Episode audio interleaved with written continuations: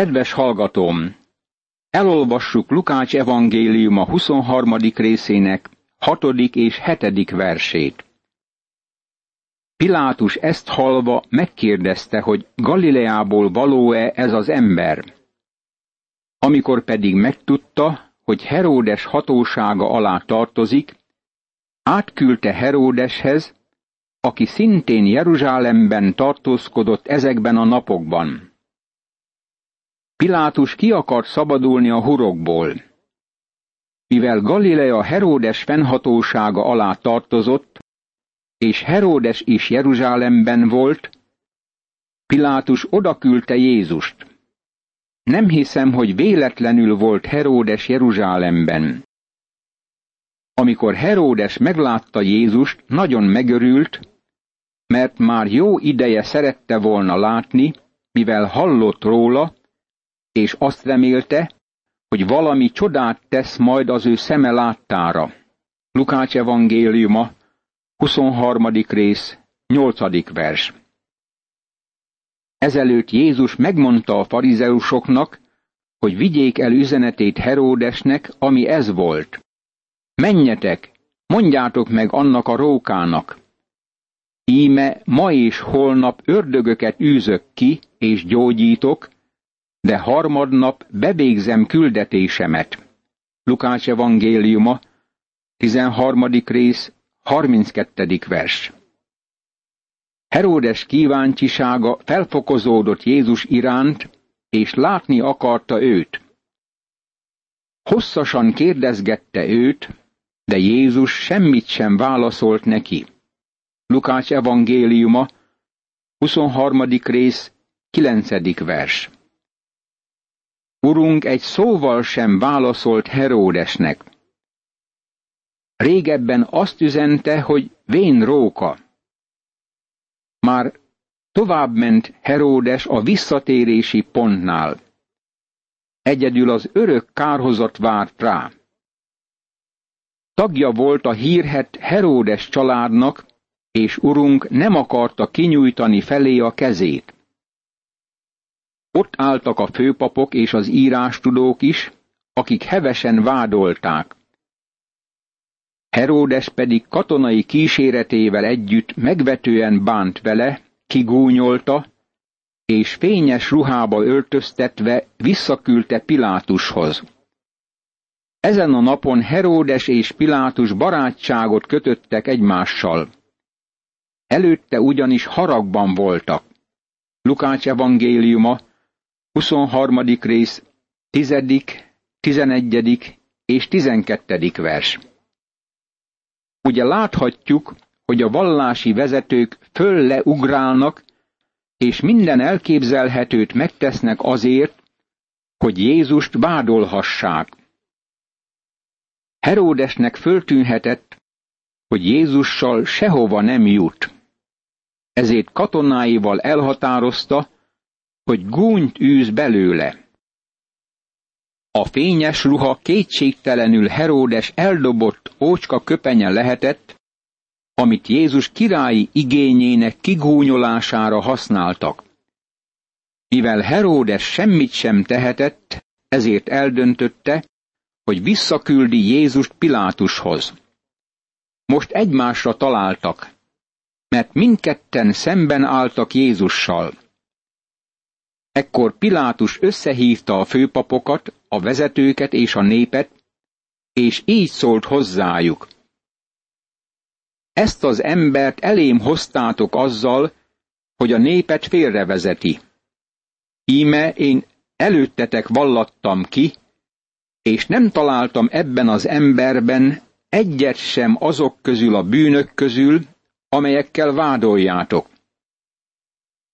de még Heródes sem, mert visszaküldte hozzánk. Láthatjátok, hogy semmi halált érdemlő dolgot nem követett el. Lukács evangéliuma, 23. rész, 13., 14. és 15. vers. Pilátus úgy érezte, hogy semmivel sem vádolhatják Jézust. Heródes csak kicsúfolta őt, ruhát tett rá, és visszaküldte Pilátushoz. A vádakat nem volt érdemes megfontolni. Megfenyítem tehát, és elbocsátom. Lukács evangéliuma, 23. rész, 16. vers. Várjunk egy kicsit. Mi a baj? Ha Jézus bűnös valamiben, akkor meg kell büntetni. Ha ártatlan, akkor el kell bocsátani. A megfenyítés azonban azonos a megalkuvással. Egyetértek azzal a nyelvésszel, aki szerint a megalkuvás a legerkölcstelenebb szó a magyar nyelvben. Ünnepenként pedig szabadon kellett neki bocsátania egy foglyot. Erre valamennyien felkiáltottak. Ezt öld meg, Barabást pedig bocsásd el nekünk.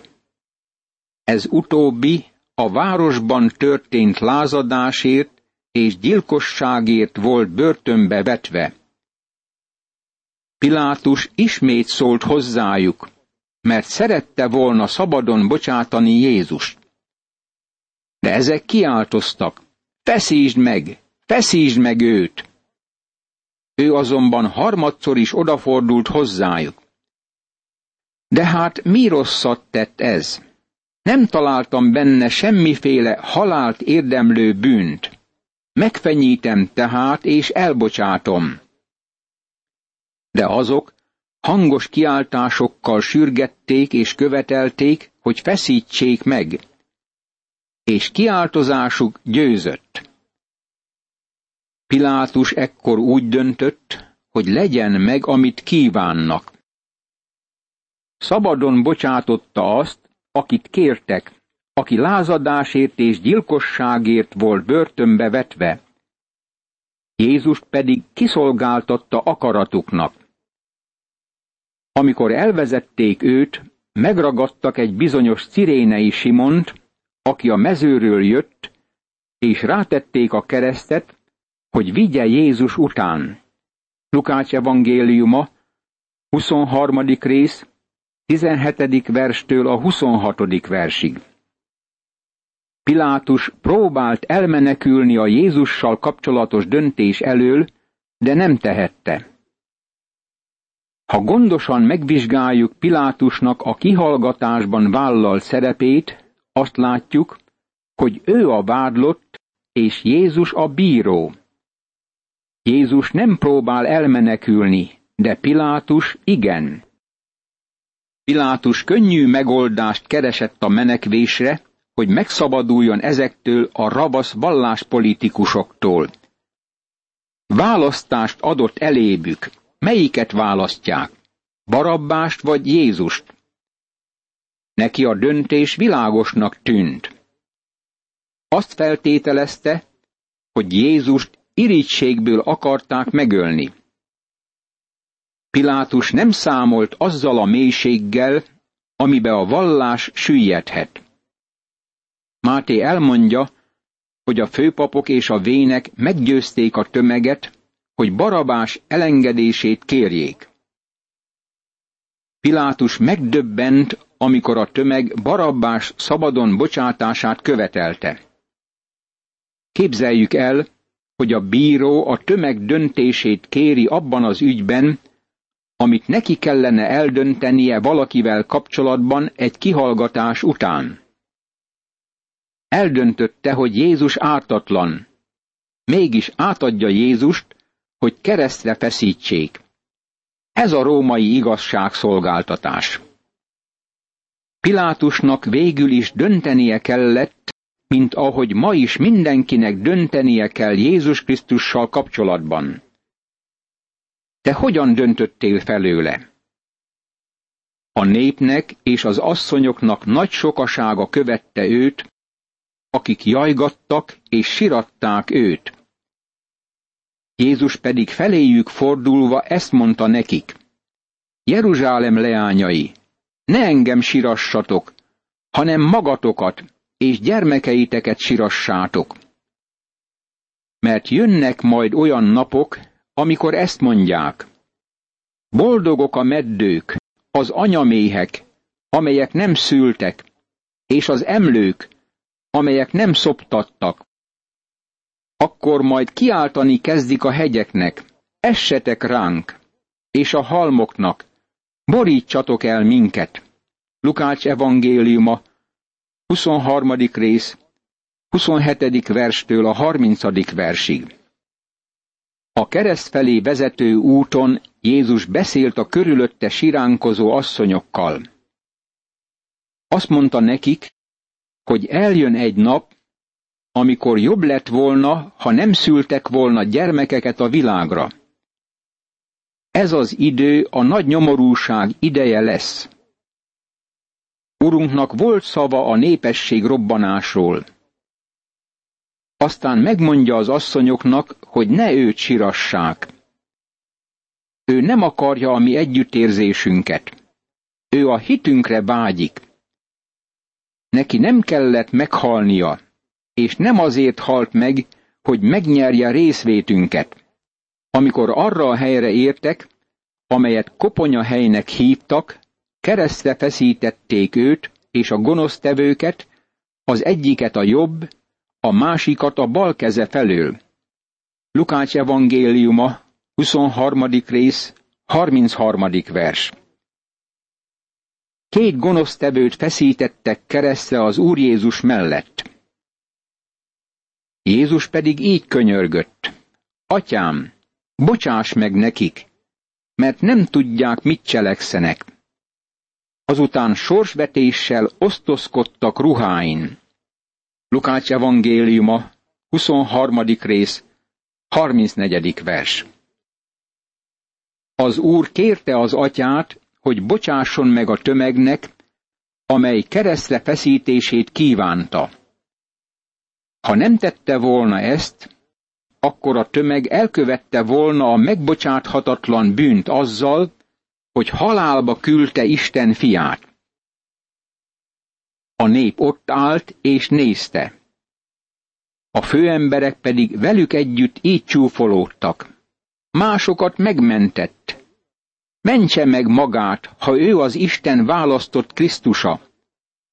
Lukács evangéliuma, 23. rész, 35. vers. Ha Jézus leszállt volna a keresztről, akkor nem lett volna Krisztus.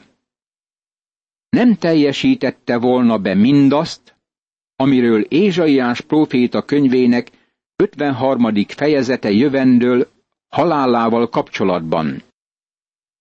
Fogság és ítélet nélkül hurcolták el, de kortársai közül kitörődött azzal, hogy amikor kiírtják a földön élők közül, népe védke miatt éri a büntetés.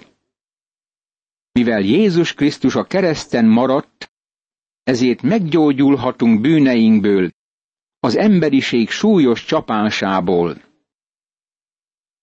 Kigúnyolták a katonák is, oda mentek hozzá, ecetet vittek neki. És így szóltak. Ha te vagy a zsidók királya, mentsd meg magadat. Felírás is volt a feje fölött görög, latin és héber betűkkel írva. Ez a zsidók királya.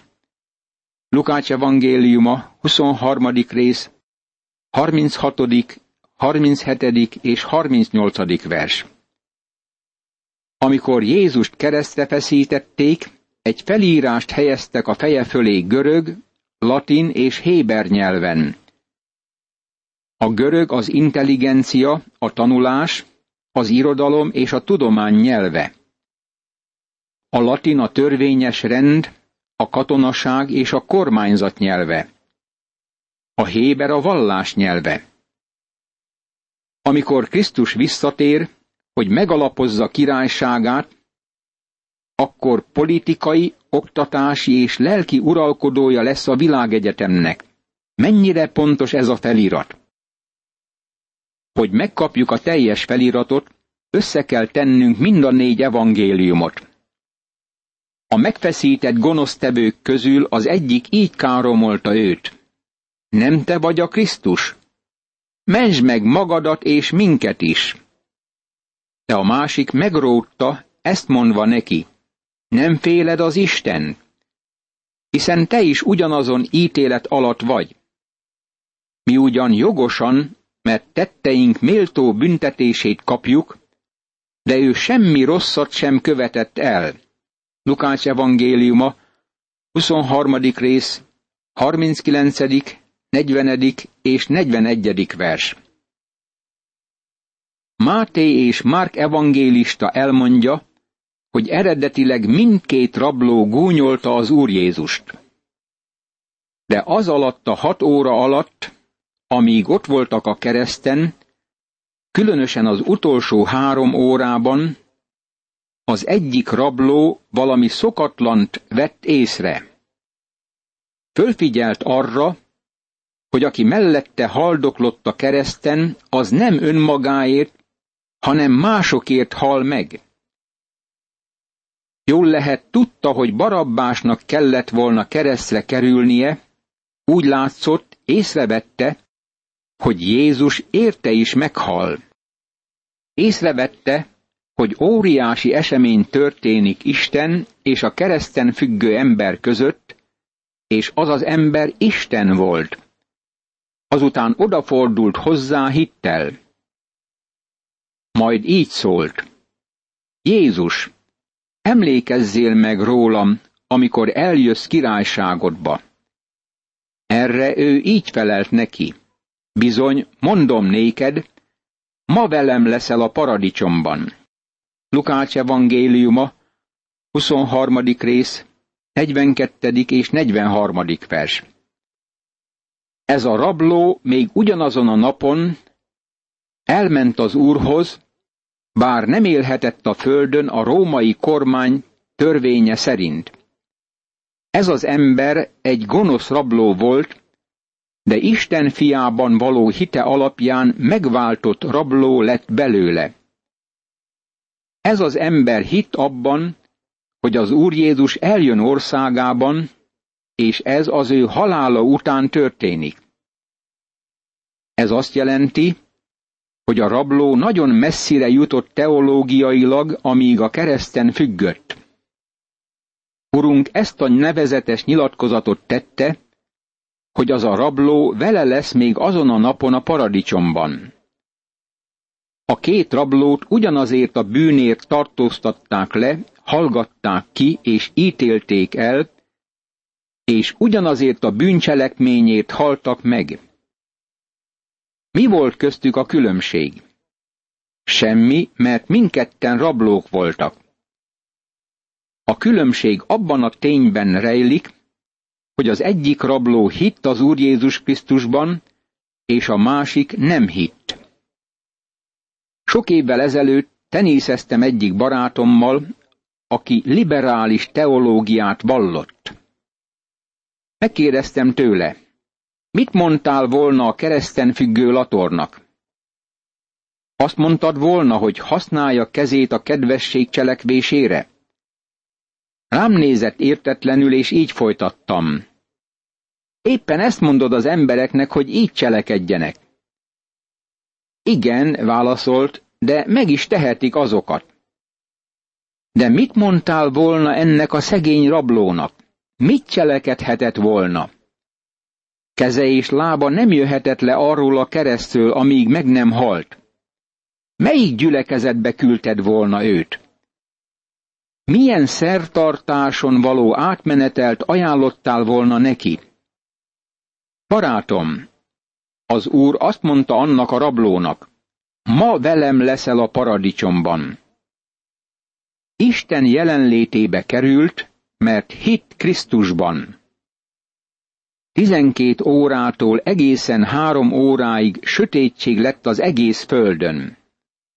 A nap elhomályosodott, a templom kárpítja pedig középen ketté hasadt.